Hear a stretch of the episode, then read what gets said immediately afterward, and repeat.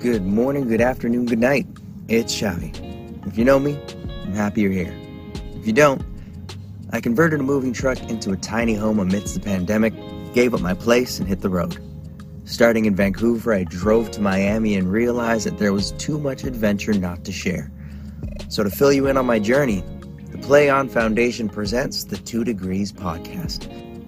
Why two degrees? Because I'm now a snowbird and escaping two degree weather. I built the truck wrong, and the majority of the weight is on the passenger side, so we're tilted at 2 degrees. But also, I'm going to catch up with industry professionals who I'm glad to call friends and bring you 2 degrees of separation away from them and what they do.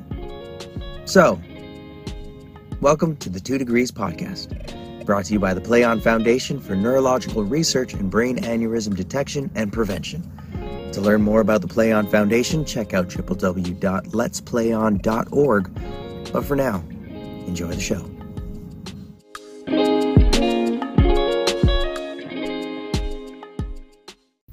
But first, a quick word.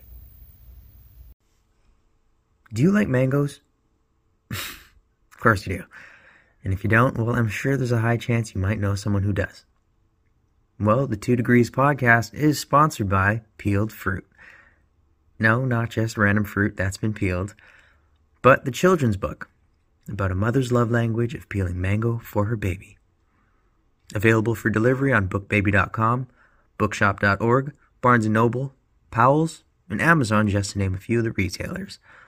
It even ships worldwide. Check out at Peeled Fruit Book on Instagram for more information on how to get your copy of this heartwarming story. Peeled Fruit, illustrated by Rhoda Domingo.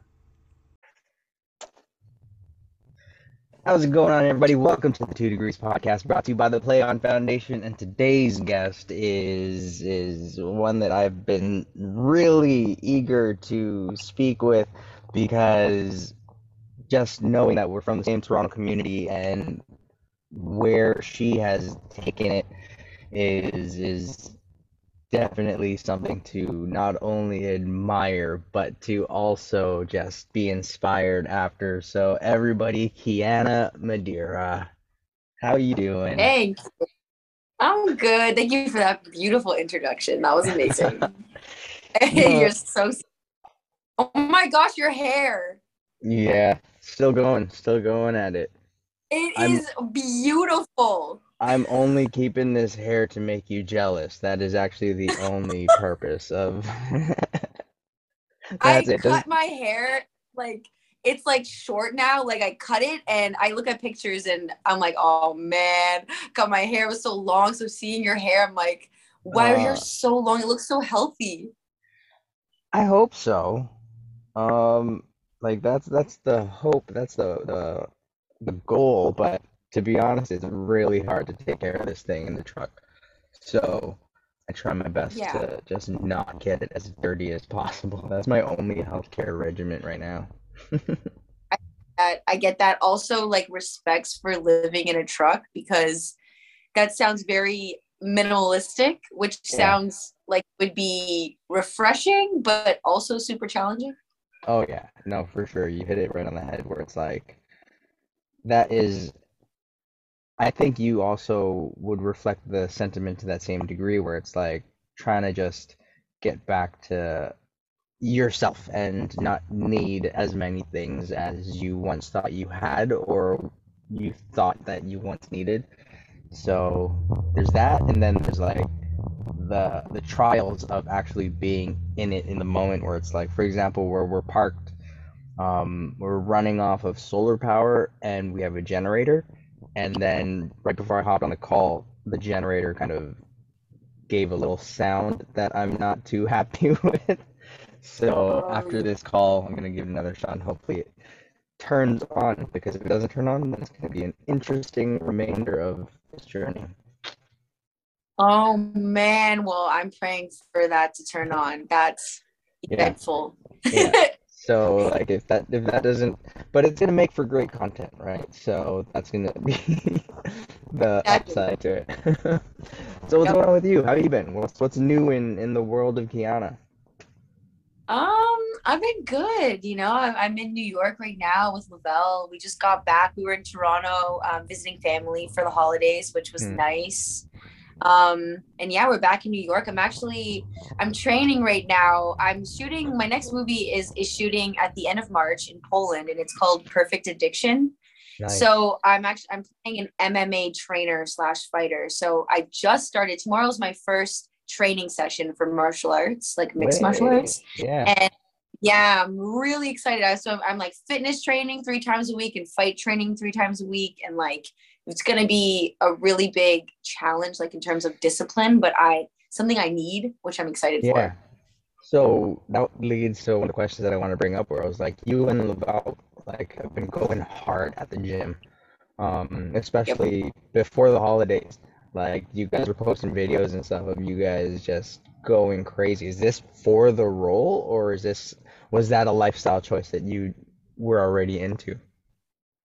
We were already into it. We, we work with our trainer Jerry Joseph, and um, we've been like training with him, but not super consistently. So now I think is an opportunity to like have an end goal in mind. So we're going to be very like I I'm training for the project, but Lavelle's pretty much acting like he's also training for the project. Like every time I go, he's um, nice. but we've been training like we've we've been trying to make it a lifestyle thing before, but we were kind of like you know we'd work out like maybe twice a week, go really hard, and then like miss a week and go back. But now it's like there's a reason to be really scheduled and disciplined. So hmm. I think we'll notice a big difference this time around. Can I ask then yeah. like, what your goal is with working out if you have a goal or is it that you have what's what's what in your definition is your reason for working out? That is a great great question. I I've been working out like probably for like 8 years, I would say. I grew up really athletic and through high school I played sports. So that was mostly for fun. But then in my early 20s, I dealt with a lot of body image issues and I started to become kind of obsessed with like weight loss and working out. So my relationship with food and my relationship with exercise has changed so much over the course of my life. And now I'm very grateful because I, I think I'm finally at a place. I feel like I'm finally at a place where I'm working out because it's it's not just in aesthetic. Like it's not just to look a certain way. I do want to feel stronger and I want to just, you know, be more agile, be flexible, like notice that I can lift things, I can lift my body weight. And um, the main thing that I want to get out of working out this time is kind of going at it with a like a childlike curiosity and hmm. joy. Because I think it, it could be so rigorous and it could be so intense that it's easy to be hard on yourself like to see results and you know push yourself in a way that in my experience in the past has had negative implications mm. so this time around i just really want to experience the joy of like you know feeling connected to my body and like just getting strong yeah um the yeah. first thing that popped into my head when you said like childlike curiosity when it comes to working out was do you watch friends no i oh. don't i should I'll, I'll, send I'll send you a clip, but there's there's um an episode where um Rachel started running, and then Phoebe was like, "Hey, can I come?" And then so they're at the park ready to go, and then Phoebe, the way she runs, she runs like a child, and she does it on purpose because it's like, why else would you want to run? Running's boring. Why not make it fun? so that was the first thing that I thought of when it came to that. Wow, I actually love that mentality. And That's so a, cute. And you get like a better workout that way too, because your entire body is involved. So it's interesting. You're like flailing. yeah, yeah, exactly. Um, yeah. So then, one thing too, like I wanted, like just to share in in regards to that is like, I feel, and I'd love to hear your thoughts on this. Where it's like, I feel actors should just get in the gym to get to know their body because being able to move as the character is one of the things that I find is is um, very crucial that a lot of actors, especially those starting off or those who haven't had like conservatory training, they miss out on is the body work, where to create a character fully you also have to embody them. So then, what if this character all of a sudden has a slouch? Now, imagine yep. going to work and you have to put on that slouch and you're working like a 10 hour, possibly 16 hour day in that position. Your body's going to ache. So then, it's going to the gym with the purpose of knowing how to move your body in those situations. Mm. Yes. So that's like, uh, yep. That's been yeah. the, the thing with me. Yeah, 100%. That's why I love yoga too. Hmm. Because yoga, I think it's like, it's like similar to working out. Well, it, it is like a form of working out, but it's, it also makes you connect your, your body, your mind, your body, and your breathing. Cause yeah. like for me, when I'm like, if I'm like lifting weights or I don't know, sometimes I hold my breath and I find like we know as hmm. actors, like we're not gonna actually like experience these these circumstances and and really feel connected to our characters if we're if we're not breathing. Yeah. So be to be able to like you said like connect with your body and also breathe through things and kind of like have a sense of surrender at the same time it's not easy so yeah definitely i think it's it's like kind of part of our job to do those things because we could get to set and all of a sudden you know like when i started acting i always felt like I don't know what to do with my hands. I was always like, I don't know what to do with my hands. And then, and then like, I learned that it's because I didn't feel connected with my body and I wasn't mm. actually em- embodying the character. Cause you know, as a character, I, um, I, wouldn't be thinking about what to do with my hands, but yeah. because I had that disconnection, it was hard. Yeah. Yeah. Um, when I was like really into trying to figure myself out as an actor. And so I'm thinking, oh, I gotta go to the gym for this. I gotta, I gotta make sure I have this routine down. I gotta, you know, just eat, read, sleep, gym, and then repeat when I'm training as an actor. And like one thing that I, for some reason, became self-conscious about was the only reason why I run is so I can kind of have some kind of form when I run because mm. if you haven't ran for a while and then it's your first day back, you clearly look like you're in pain and you're struggling. And I'm thinking where it's like, oh, if I'm on set and they ask me to run, am I going to be able to do it or am I going to look like I've never ran in my life? So it's like, I'll go for a run like once a week just to make sure my joints still work and it it looks like a decent gait, if you will.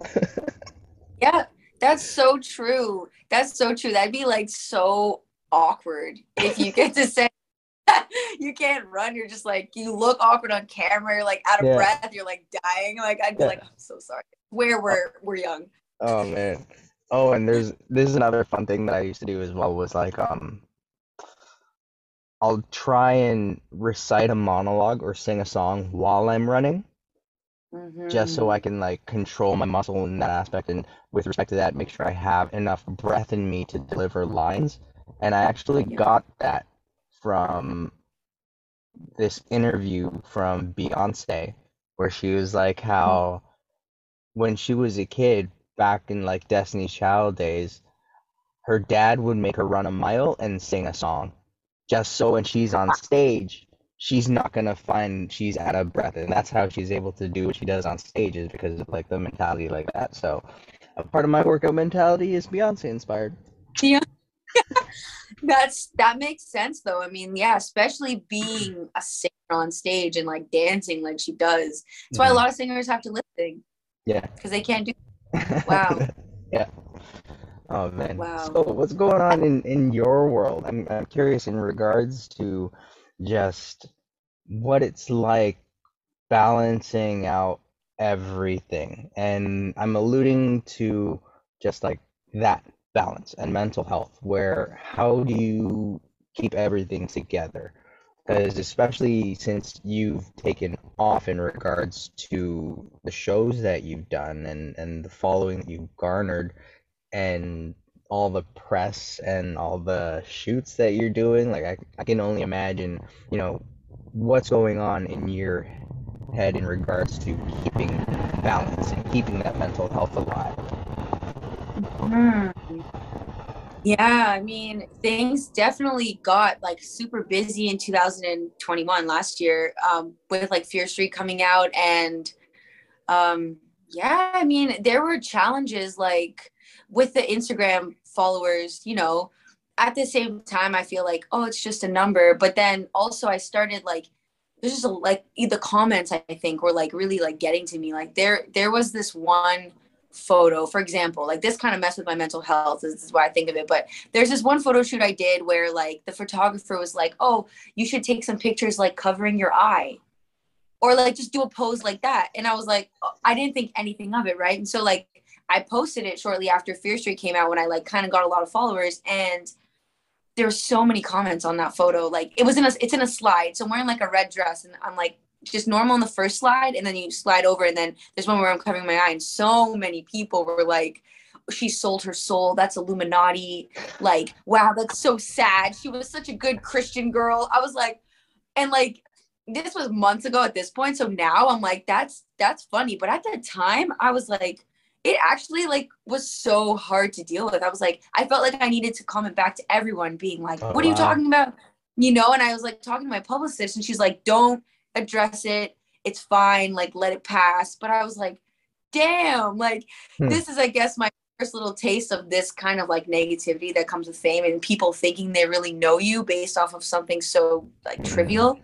Um, and I was in Boston with my sister at the time, and Lavelle was there visiting, and we went out to dinner. And I remember just like my mind was so focused on that, I couldn't even be present with like the people I love. Mm. And I was like, damn, this is gonna be this is like a little taste of the challenges that come with fame, I suppose. Yeah. So, um, some things that really helped me were one, talking to the people that I was with, talking to people I love, so they can kind of like, you know, ground me and be like, delete your app right now. Like I always delete my mm. Instagram app. Mm. I really limit my Instagram because I think Instagram's a trap. like I yeah, like I go on it to check it and like reply to messages, but then I delete the app because Instagram and social media and mental health is like a, it's it's bad for your mental health mm. for me mm. personally. Yeah. yeah. so that's one thing I do definitely limit my time on social media. Um try not to get too caught up in news. Um and I'm not sure if you know, but I have like a I would say pretty strong faith. I believe in Jesus. I'm Christian, so like my, my faith is so grounding to me and really mm-hmm. really gives me such a positive perspective and just reminds me to always be compassionate, always come from a place of love, including to myself, which um, I think for me, mental health, my struggles with mental health are, are, are often like negative self talk. So being reminded to have compassion for myself, like through my faith, really, really helps me a lot. Um, yeah, and I think yeah, just just voicing, like having conversations, you know, with friends, family, and loved ones, and not feeling like you have to like, um, like be in your head all the time. Really, really helps me. Yeah. How about you? No. Um. Well, I wouldn't say I'm I'm at the level of fame where you are in regards to the notoriety and everything. So it's like mm-hmm.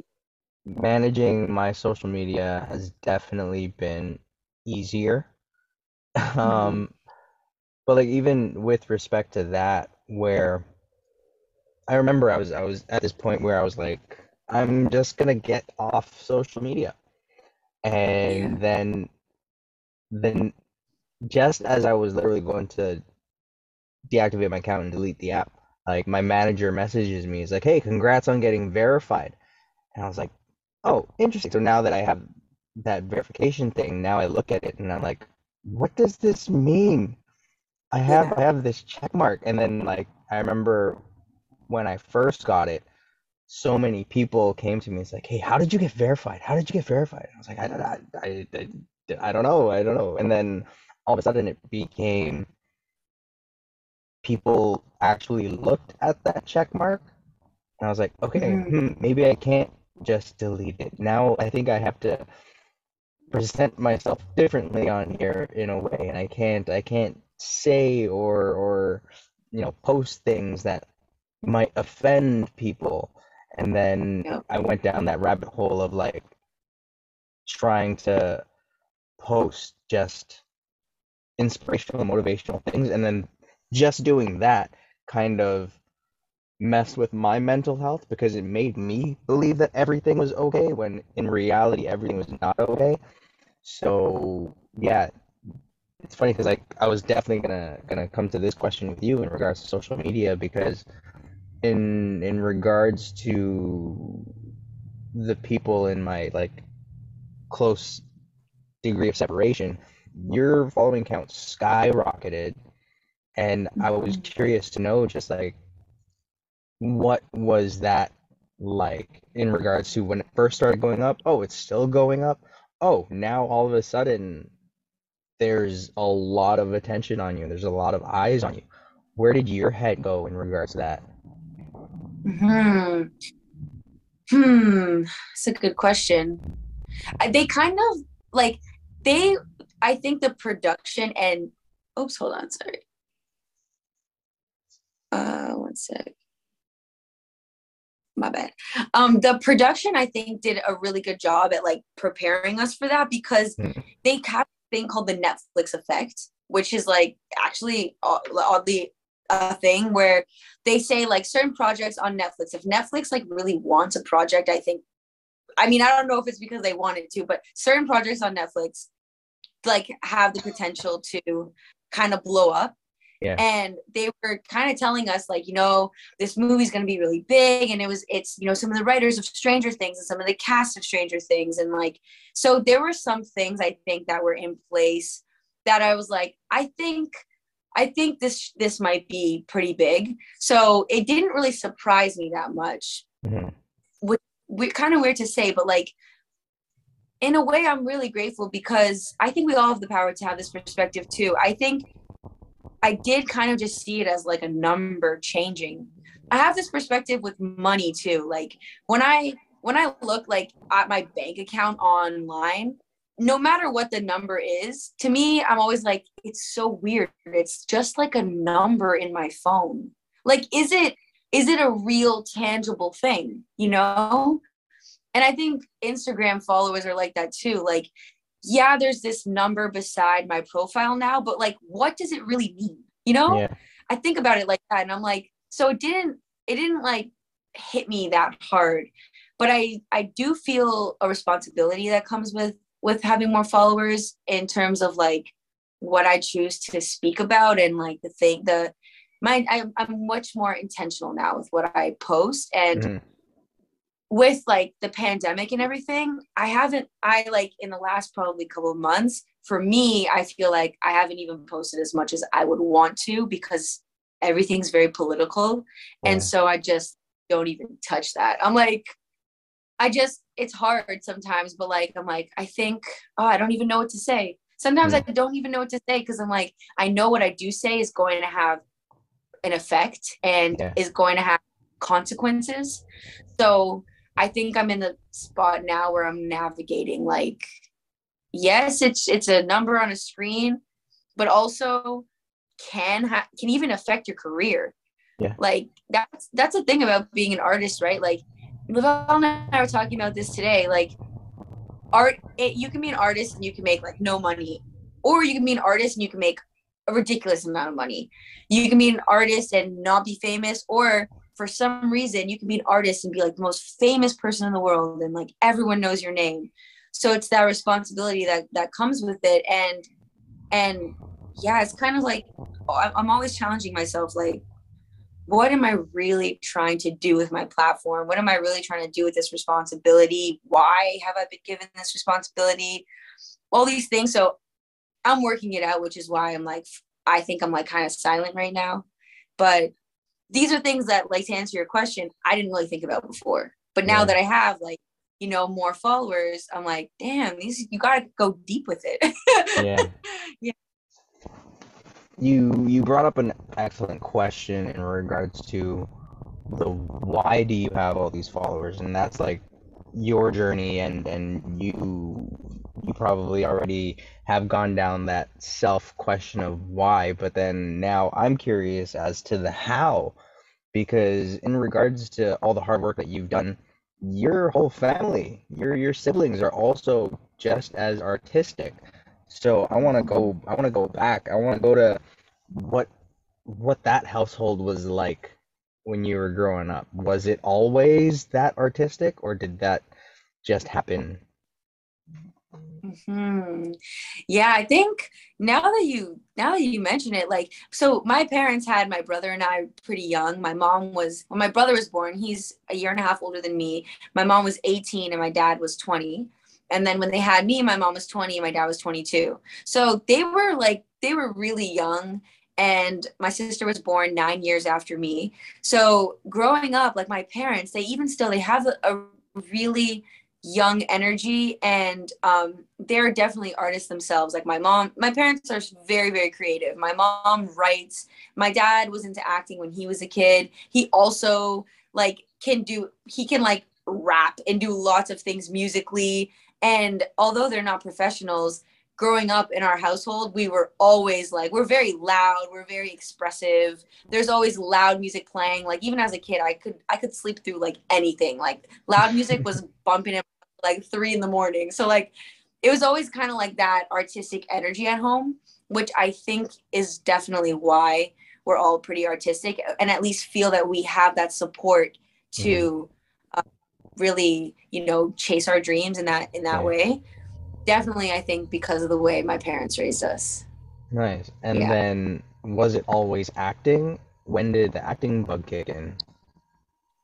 Uh, for me, it yeah. yeah.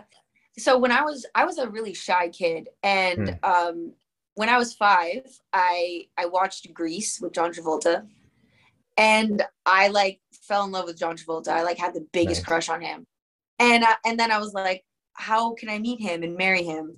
I need to like be in a movie like this with him. And I was five. And then I was like, I, I told my parents, like, I want to be an actor. I want to be an actor. And they were like, okay, like, you know, we'll see. We'll see like when you get a little bit, little bit older. And I was like, okay. And I just really was like obsessed with this thought of like marrying John Travolta. And I remember I was in a grocery store with my parents and he was on the cover of one of the magazines and Grease was shot in like the 70s. Yeah. So this was the 90s. He was not he was not the same as he was in and I saw like a recent photo of him and I was like, I mean, hey, John Travolta is always handsome, but he he was older and I was I mean, and he was already so much older than five year old. But you know the logic. I'm like, I was like, damn. So I don't think I'm gonna marry him. But for some reason, like I never stopped saying and telling my parents that I wanted to be an actor. So when I was 10, my brother was into hockey and my parents were asking me, like, you know, Nikane's doing hockey. What do you want to do? And I was like, well, I want to, I want to be an actor. I've been telling you guys. And they're like, okay. So they signed me up with like a small agency in Toronto and I like auditioned for commercials, never got them. Yeah. Like I used to audition like those like um mini pop kids, you know, those like and I the, was the like, ones the the clean versions of hip hop song. Yeah. That one. Oh my goodness. Okay. Yeah. I used to audition for those all the time. I never got it. Like I was, I would pay to see one of those auditions now. Like I was so probably so awkward in them. Like, um. So what did I you remember, have to do in it though? Did you have to like sing clean versions or radio edit versions of these rapper songs? Yep. Yep. They, you would sing like pop songs or like rap songs and like you'd be in a room of like other kids and you, everyone's like trying to outshine each other. That's so funny. I know it's very competitive for young kids, yeah. but um yeah, and then and then so that was when I was 10. And then when I was 11 actually I booked my very first job I booked was this um these educational films for American schools teaching them about Canadian history, geography, and and like culture. Hmm. And uh, we have DVDs. So I was like 11. It's like those schools, like those videos you would watch in school, you know? Okay. Um, but that was my first thing I ever booked. And I was like, wow, like I booked a job. Like I can really do this. And then when I was 13, I signed with a bigger agency in Toronto, you know, Noble Caplan Abrams. So I was really young signing there. And then um, still was like auditioning, like really didn't book anything like solid until I was 18. But all throughout high school, I like took a lot of classes. I would like, that was like my thing. I would like, my parents would take me to acting class, acting class, like so many acting classes. And I think like I just really, I, I started because I love John Travolta. And then like through the classes and like Lewis Baumander, I took so many classes with Lewis Baumander. I really started to learn like the craft of it and fell in love with it through that Shout way. out Lewis. Shout out Lewis. Yeah, no, he's, he's definitely giving me some some sound advice myself. So it's like I I love seeing him um the LB Studios on Instagram too, and then just seeing who's coming out of there and what they're doing Yeah. now. And it's it's really fun just seeing a lot of familiar faces getting their shot. So gotta shout out. Yeah. Yep. Yeah. Now, so your parents got you in acting class at a young age. Now, I'm curious if any of those lessons stuck or what those lessons were, because my opinion of acting class for kids is they don't need it. I, I genuinely believe kids don't need acting class. You just got to let them go to set and just tell them what their circumstances are and just let them play. So, in your opinion, like what was acting class for you as a child? I agree. I totally agree. I wasn't like that young. I think when I started my first class, when I was 10, 11, I didn't take class. I think I started at 13, which Okay. to me, it's like that, like awkward, like puberty transitioning time. So I don't think for me at that time, I would have I could have just shown up to set and like been as free as a child would be. I think it was already at that age where I was like, you know, a little bit insecure and like Gotcha. you know starting to get in your head and stuff um but there were there were classes that i took when i was young that i really didn't like like i'm not going to name any names but there were some classes that like they literally gave me a report card and i i don't like Oh, acting I, I think I know which which class you're talking about. you probably do they like grade you like it's school and I, and I was Yeah. like even as as a young person I was like there's something about this that does not feel right like this is a this is supposed to be fun it's supposed to be about expressing like there is Yeah. no right and wrong I just want to play kind of Yeah. thing so I learned that pretty quickly that I didn't like that um Mm. but yeah uh, one thing that Lewis said that like I actually quoted recently that he always stuck with me he always said it's not the strong who survive it's those that can adapt Mm. And like i feel like that's just so true to life to actors um because even like as actors you know we can be so resilient and we can be so headstrong in our work but we could prepare something like we know we could prepare something and then show up to an audition or set and be so like confident about what we prepared and yeah it's great but what if we can't take a note Yeah. you know what I mean? What, what if we can't um, connect to our scene partner and kind of like go with what they're giving us? Then Yeah. I don't think we're gonna have very lasting careers, or it's gonna be really challenging for us, you know, on set. So I really like that he said that. I feel like that stuck with me a lot. Nice. And we'll be right back after this short message. But in the meantime, don't forget to connect with us on our Instagram at PlayOn2013 and tell us what you think about the show.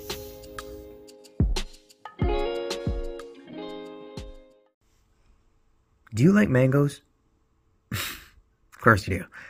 And if you don't, well, I'm sure there's a high chance you might know someone who does.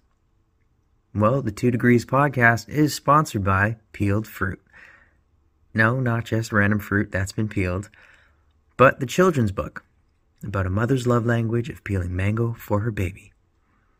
Available for delivery on bookbaby.com, bookshop.org, Barnes & Noble, Powell's, and Amazon just to name a few of the retailers. It even ships worldwide. Check out at Peeled Fruit Book on Instagram for more information on how to get your copy of this heartwarming story. Peeled Fruit, illustrated by Rhoda Domingo. Now, back to the show. In high school now, so what was your involvement then when it came to the arts? Where did you go to an art school? Did you go to drama class? Did like where Yeah. was your artistic head in high school? I I grew up in Mississauga. Do you know where Missis? Are you? Yeah, you know where Mississauga is. Yeah. Okay, not many people would know. What? That's uh no comment. No comment. But continue, yes. Wait, wait, side question. Where did you grow up? I'm a Scarborough kid. I'm Malvern. Or Rose. Okay, so you know yeah. Mississauga. Okay. I know. Yeah, okay. I know Mississauga. Yeah. I, am so upset with you. oh. So I I grew up in Mississauga. I always wanted to go to Etobicoke School of the Arts. Like I went to the orientation, but it was so far. And like knowing myself and how I love to sleep, I was like, realistically, I'm not gonna wake up every morning take the bus here. So I auditioned for Cawthra, which is an art school. Um, and I got in for acting. I went one day. I went one day and I was like, no, I don't mm. know. I was like, I'm not feeling it. Like, I'm not yeah. feeling it. It's still far from my house. All my friends went to Clarkson, where I ended up going. Clarkson's right across the street from my house. Um, like my brother went there. I was like, I don't know. I feel like I should just go to Clarkson. And especially because I was like taking acting classes outside of school. I'm like, I think I think I'll just I don't think I need to go to an art school. But the thing that sucked was drama class at Clarkson. I feel like those that was the class that people took because they thought it was an easy class. So no one that's really across the board any school. Like even in my high school where I didn't take drama class, but everybody that I knew that was in drama class only took it because it was a bird course. And like I I remember walking past the the drama class like whenever I'm in school and I look in and everybody's just fooling around. And I was like, these guys, no wonder this class is always full. So they just get the credit. I know exactly. That was the same thing at my school. So I I only took it in grade nine and ten, and then I was like, no, I can't. So yeah. I didn't like I didn't really besides the classes like on the weekends or in the evenings, I didn't really study in high school. Hmm. Yeah. Yeah. So now after high school, um, now the the ball's rolling. Like you're you're booking the bigger projects and everything, and then um, oh, which is Sacred Lies. Yeah, Sacred um, Lies. So was would you say then that was like when the momentum started? Because I think that was like around the time when I was in LA as well, and that that was like the one that was getting a lot of love because Facebook decided that they were gonna jump into the streaming game for a bit, and then Sacred Lies was their big push. So it's like, yeah. what was your reaction to booking that, and then has that or was that a big stepping stone in shaping where you are now? Yeah, um it's interesting like being from canada you know that like i feel like i had like two waves of momentum. There's like what you do in canada and then when you make the move to the states it's almost like starting from scratch in a way. Like you could i, I feel like i worked a lot in canada mm. and i was wow i feel like i'm like a work like i'm a working actor here. I'm like having a really good career. And then when i got my first la agent it was like oh okay, I feel like I'm kind of like starting from zero in a way. Mm. Although I had all those experiences, but the way that they kind of the way that it seemed like the the US industry saw it was like, oh, she's new. She's like a new actor. And yeah. you know what I mean? I was interesting, which probably gives us an advantage because we have so much experience from Canada that they don't really look at. So yeah. For them considering us as new actors, they're probably like, wow, they're really good, you know? Yeah. Yeah. Um, yeah, but I think definitely Sacred Lies was the first project I booked in the States. It was the first project I booked with my agents, my LA agents. And um, I think that was definitely the start of of everything that I've been doing as of late. Like I booked that and even like character wise, I think that was the first character I, I got to do that really challenged me. Like I played a character named Angel who was in juvie. Um, her storyline was amazing incredible she she was tried as an adult at 14 because she shot and killed her uncle who was uh, sexually abusing her her whole life so i was like it was just a lot to to like um a lot to handle and work with as an actor mm. in a good way in a yeah. really good way so it was like really meaty and very artistically fulfilling challenged me it showed me that i could play something that's completely different from myself and also being a woman like i didn't wear any makeup on set. Mm-hmm. Like they kind of like actually gave me like a little bit darker to make me look kind of like a little bit more rough, but like that rarely happens as a How, girl. You're like what's what's the roughest like you would ever define yourself in your real life? What do you mean like how I look? Like in regards to your attitude, how how rough can you get in real life? I don't get very rough in real life. like honestly, I don't. But I play a lot of tough characters. But mm. in real life, I like don't really get mad. I get like if I get upset, I get really quiet and I just want to be by myself. You know, I get okay, kind of like so here, like uh, on the real, because I have, yeah. I have, I'm in the sibling category too. So in regards yeah. to siblings now okay this isn't just you on the street and with your friends being played. No this is with your siblings. How hood can you get with your siblings? Like would you would do you have a tone? Do you ever hit your brother? Like where where does your head go? I know you're you're not gonna believe me. I've never gone into a fight with my siblings. Hmm. I've never I've never gotten even into like a heated argument with my siblings. Like, wow. I'm. I think because I'm the middle child, I'm like. Oh, you're the I'm definitely like the peacemaker. Yeah, I don't like confrontation. I don't. I don't gotcha. like when there's confrontation in our family. I'm like definitely the one who listens to all sides, the mediator, the peacemaker. So I, I like. I think since I was a kid, I really just have that energy where I'm like, I'm not trying to add any fuels to the mm. fire because like my family's passionate you know? We like they're loud. So usually i'm the one that's like okay like making sure everyone's good but like it's that's why like even playing that role in sacred lies. Like i had i actually showed myself that i could do a role like that because mm. and honestly i have to give credit where credit's due. I don't know if you ever studied with sophie ann rooney. Haven't but i've all of her students i know yeah, so Raw Acting Studios in Toronto, Sophie Ann Rooney. I I still to this day believe that I booked Sacred Lies because of Sophie, like because of that class. She gave me Danny and the Deep Blue Sea to work with, yeah. and she gave me Danny. So it was nice. like a gender swap. Yeah. yeah, it was a swap, and for like six to eight weeks, we I worked on this character and developed like that, getting in touch with that, like you know, like masculine energy and voice work and animal work with that. And shortly after that class, I auditioned for Sacred Lies. And I hmm. really feel that helped me so much. That class helped me a lot. Wow. But in my real life, I know maybe I feel like when I have kids, there's gonna there's that's gonna be like my season in life where I'm like ready to throw down for these kids. Nice. or gotcha. throw down these kids. Yeah. that's where my head went was like, oh yeah, no, she's gonna go mom mode, and when she's just yes. fed up, she's just gonna pin them down and and tell them to listen. No, yeah, that's where my head went. that is that's when the hood's gonna come out when I have that's kids. so funny. and then you had you got to revisit, I guess, that type of energy when you played Mo in Trinkets. Yeah. And yeah. then I feel like Fear Street was a combination of both. Is that accurate? Mm-hmm. Yep. Yeah. Yeah. Where 100%. Which is what I wanted to spend some time on too with with the whole Fear Street trilogy.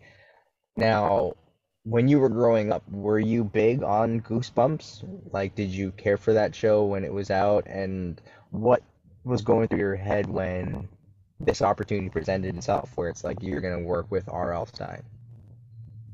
Yes, first, yes, I was a fan of Goosebumps, the show, and I had like a bunch of the books. Oh wow! So I really loved. Goosebumps.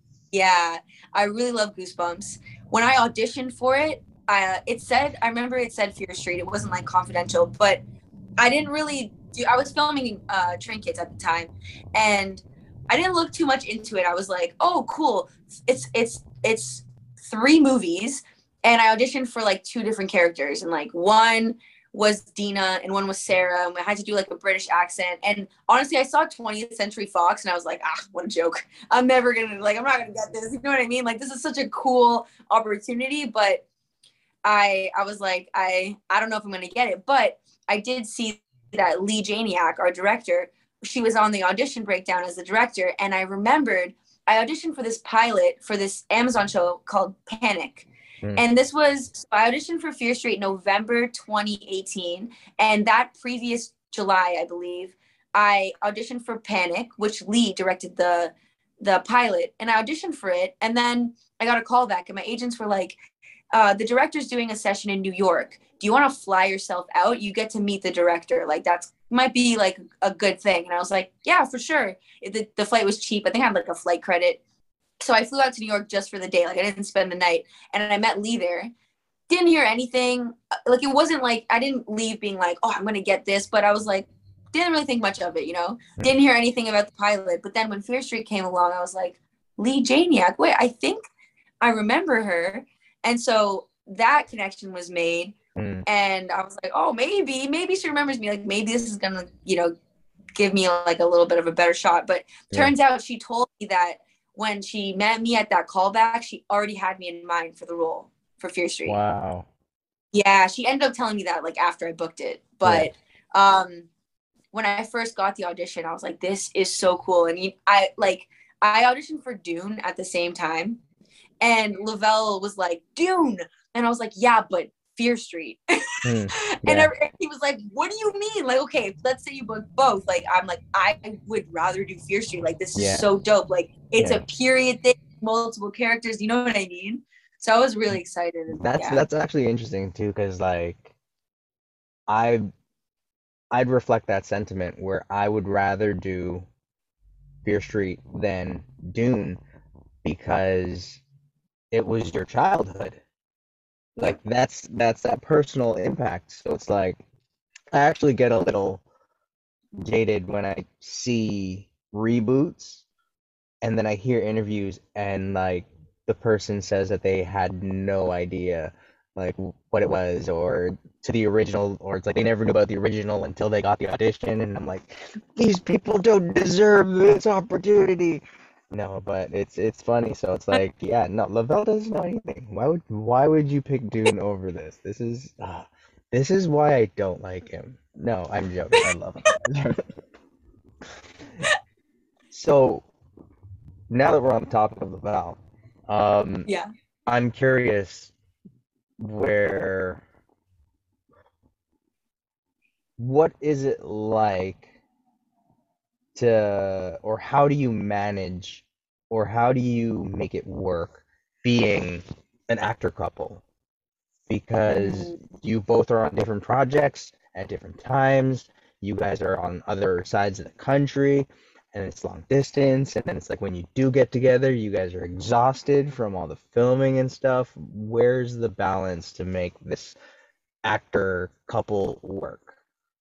Yeah that's a great question um, in the last two years since the pandemic, we've spent a lot of time together. So that's been like a blessing, I'd say, because um, before that, we were definitely experiencing that. Whereas, like, I remember there was one time we were like 76 day countdown until we saw each other again. And I was like, man, that's a long time. Like, that's a long time. So we, we Skype and FaceTime, but I don't like it. I feel like it's a, it's like a tease. I'm like, like I'm like a like a physical person, you know. If I can't like, it, and then you press off and you're alone in your room, and like, damn it, this is like worse than like not even being able to.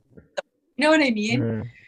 Oh, but we we definitely have to prioritize our relationship. Otherwise, we can get so caught up in what we're doing, and then you know you kind of like lose sight of like your person. But that hasn't happened with us, I think, because we also we have a lot of fun together and mm-hmm. on on top of our relationship we're also best friends. Um, which i know so many couples say is is really important but i feel like it is really important you know it sounds like cliche but i think there's a lot of value in that because i want to hang out with him. So if i do have free time like i want to spend time with him you know and i want to talk to him i want to share things with him. So i think like making each other a priority is definitely key. And yeah these pandemic times have have allotted us a lot of time to share together you know? Sometimes like in the morning I want to kill each other but and you think about the times where you're like yeah, i'm gonna miss you. I want to punch you i miss you. Is there is the rule of talking shop at home is that you're allowed to talk shop or don't bring work home. Hmm. Um, we're definitely allowed, but I think, I think I would say in a general sense, I feel like I'm I I feel like I'm talking more a lot of the times. Like so I've learned to kind of pick up on the vibe. If it's like not the vibe to really be talking about work, I think I've become really like perceptive to that. Um but for the most part like we don't have a really like a hard rule like no work but if it becomes to if it starts to become the only thing or like the the thing we're talking about majority of the time, then we'll be like, okay, like what else is going on in our lives? You yeah. know, like we're not yeah. just actors. We like have to remind ourselves that. And when that happens, it's all right. We need to take a vacation and just get away from it all and turn off. Yeah. Yeah. Do do you guys then have any desire to, or are you guys working on anything in regards to putting a project together?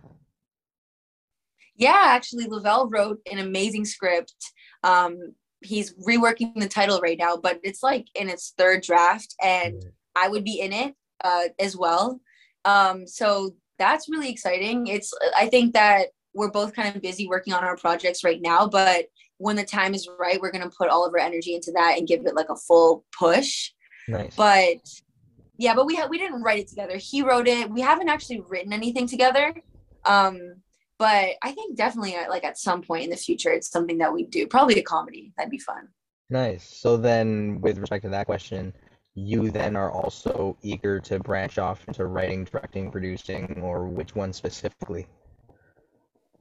That's a good question. I've been thinking about that a lot lately. I did, I know that I want to direct at some point, hmm. but I don't think it would be something that I'm in, at least not in the beginning. But honestly, you know what my dream job on set would be? Steady cam operating. Really? You know, like yeah, like the steady cam, like I just I love it so much. I think it's such a uh, an art. Our mm-hmm. steady cam operator Street, his name's Nick Muller and or Mueller, probably pronouncing it wrong, but um he's he's like our age. He was a professional dancer. So seeing his feet and how light they were and the way he was so smooth and fluid and like just the things that we could do like with our shots because he was hmm. so smooth on the cam it felt yeah. like we were dancing we would yeah. choreograph things you know and it was like wow i thought it was so beautiful so i really i would love to like operate the steady cam one day maybe something when i direct i can be like okay i'm gonna i'm gonna shoot this scene that'd be cool hmm.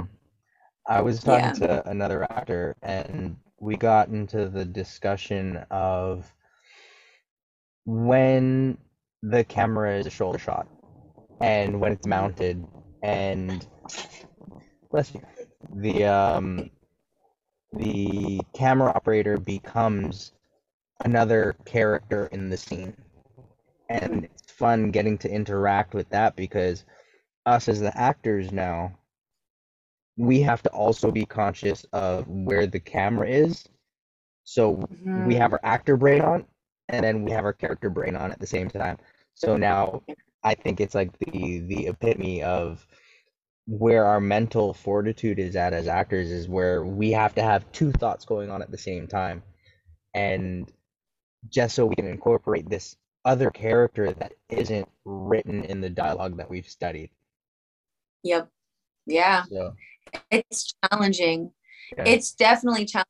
Like something that I think like we we all have to learn, which is not what they teach you in class, right? Like you, there's certain certain things you just don't learn until you get to set, yeah. like that.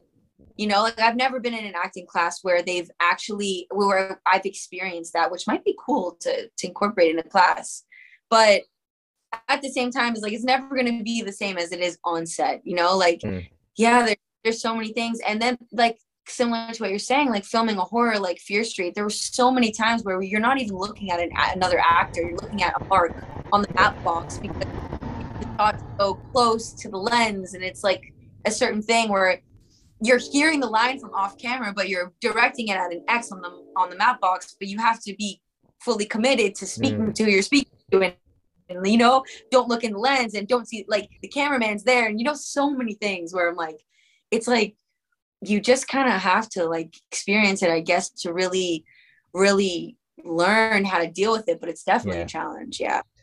With the genre of Fear Street, especially, were you big on horrors growing up, or are you a horror person? I like horror. I like horror, but then through doing the project, I've learned that some people are like real horror fans. Yeah. Like a good friend of mine, Alex, my co-star in Fear Street, Olivia, they are like they could they know everything, every horror, everything. So mm. when I, I at first I was like, yeah, I'm a horror fan, and then speaking to them, I'm like, I'm I'm not really a horror fan. Like I like scary movies. Yeah. um, but I don't really know too many. I don't really know all the classics. So, mm. you know, but I appreciate feeling scared. Yeah. I'm curious yeah. then now with what's your take and what's your opinion in regards to being the lead in a horror in regards to your energy because mm.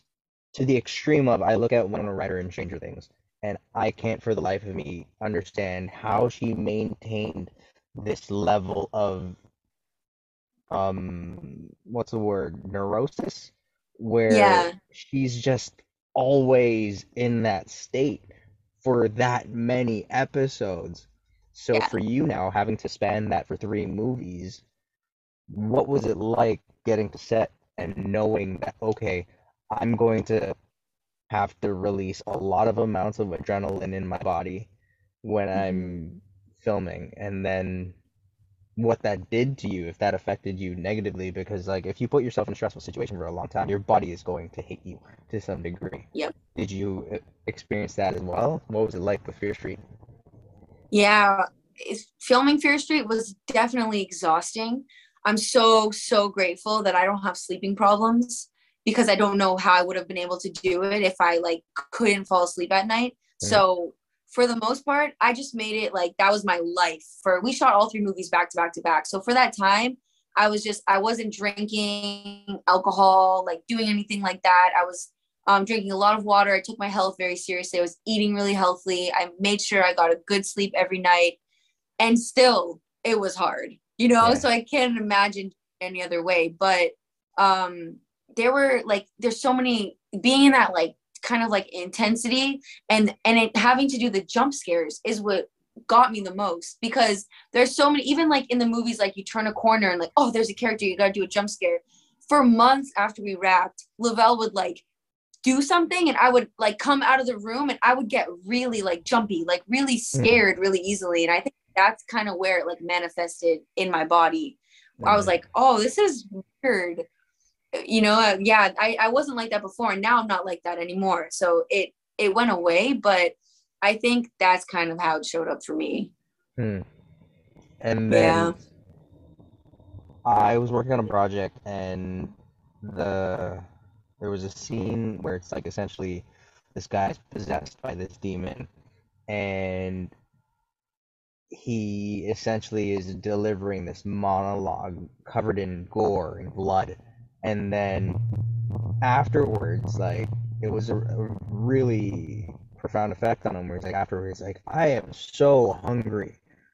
Like he went from this demonic guy because the energy that it takes to just like embody this this fear and this thing is like your entire body is in it and he's like i'm so hungry and he he literally got like three times the portion that he usually get at lunch because that was just what his body was feeling after the scene so yep. what was your body doing and how like what differences did you see in your body when having to do this character at this heightened energy for so long? Hmm. Hmm. I know at the time I wasn't really working out that much. I didn't really have much time to be working out, but um I don't know, honestly. I feel like I was just so like like focused that I don't even know. Maybe my body was like doing things that I just like wasn't even present to because I would just go to set and like shoot all day and like pretty much be in every scene and then go home, look at my lines for the next day, eat, go to sleep, wake up, do the same kind of thing. So like I don't even I don't think I noticed at the time any kind of like extreme differences or anything like that. But mm. um I did notice I was really tired when we wrapped. When we wrapped mm. the whole thing, I was like, I felt so tired. Like I just needed to like do nothing for you said it was back to back to back. So how many days of shooting in a row? So the whole shoot was a hundred and like five shooting days, I think. Wow. Um, they shot my, all of my stuff first, so I'm not in the middle of movie two because it's the story's being told to my character in the beginning and the end. Yeah. So we shot movie one, movie three, and then my parts of movie two, and then they mm. went on to do the middle part of movie two. So, so I would say I was probably shooting like 80 shooting days, and I didn't have a. I had three days off to fly to LA to do press for trinkets. Other is than this, that, I had no Monday to Sunday or just Monday to Friday weekends off? Monday to Friday weekends off. Okay. Thank God. yeah, yeah. And then did Fear Street then lead into the convention route as well? Yes, yeah, I did. What, I got introduced. convention life for you? I have. I'm yet to do uh, an in-person one because of COVID. Oh, yeah.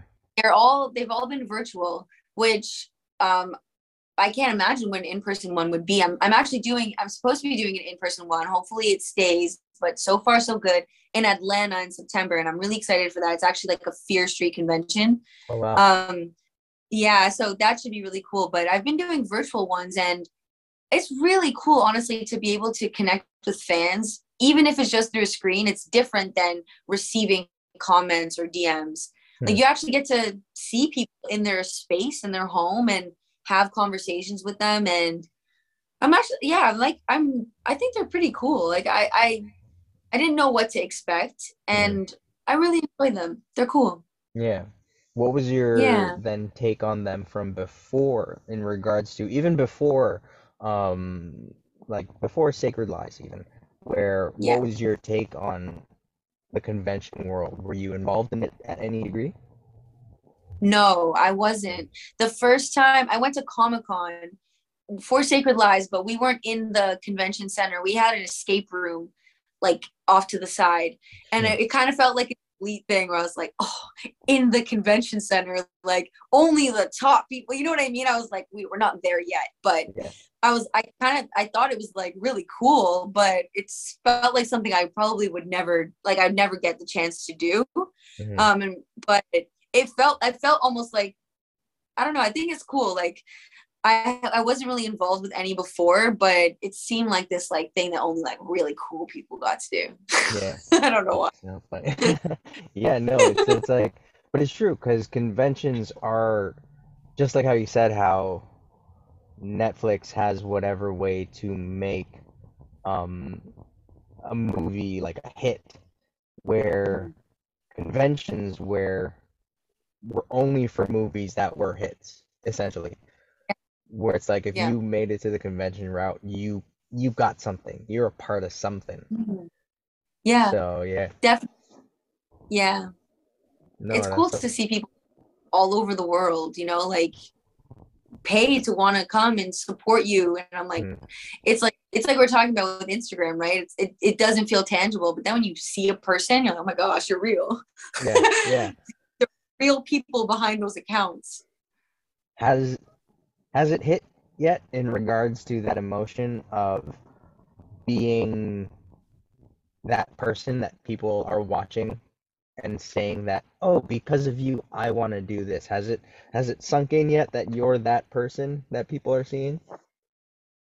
I think honestly those conventions have really helped that sink in for me because otherwise i like read it on instagram and it's hard for that to like sink in like i have to really try to be like read if i read comments which i like don't read a lot of the comments for reasons like we spoke of earlier mm-hmm. like not all positive i have to really like breathe in the the things that I read and that can be tricky because sometimes you don't want to breathe in certain things because they're they could be harmful to your spirit. Yeah. So in the conventions, like thankfully everyone that I've met through the conventions has been there because they're supportive and they're positive.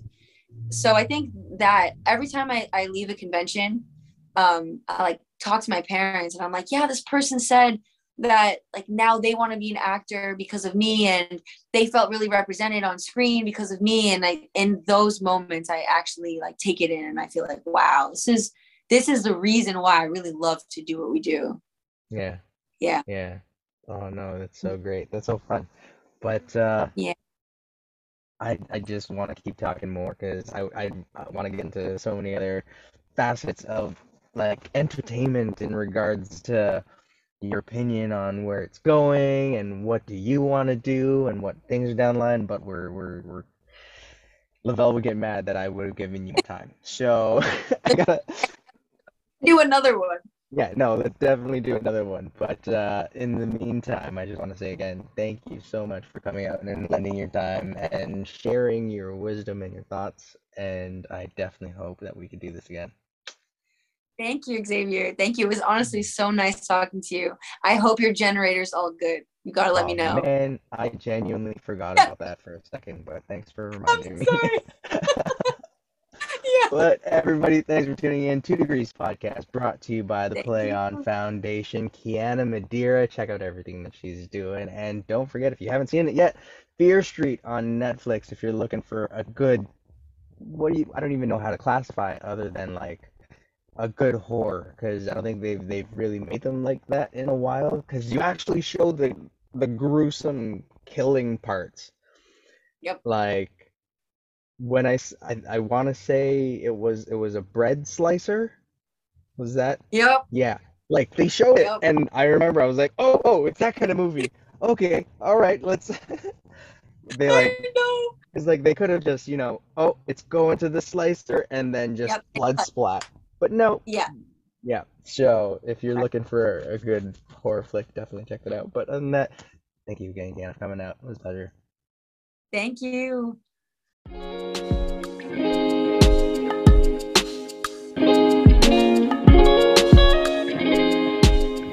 Thank you all for tuning in. Artwork by Monique Lizardo, music by Kid Kold. If you enjoy the podcast, please like, subscribe, share, tag us whatever all the fun things people do when they like something. But most importantly, check out www.letsplayon.org for the Play On Foundation and lend your voice in bringing awareness to the neurological research for brain aneurysm detection and prevention. My name's Chavi. See you next time on the Two Degrees Podcast.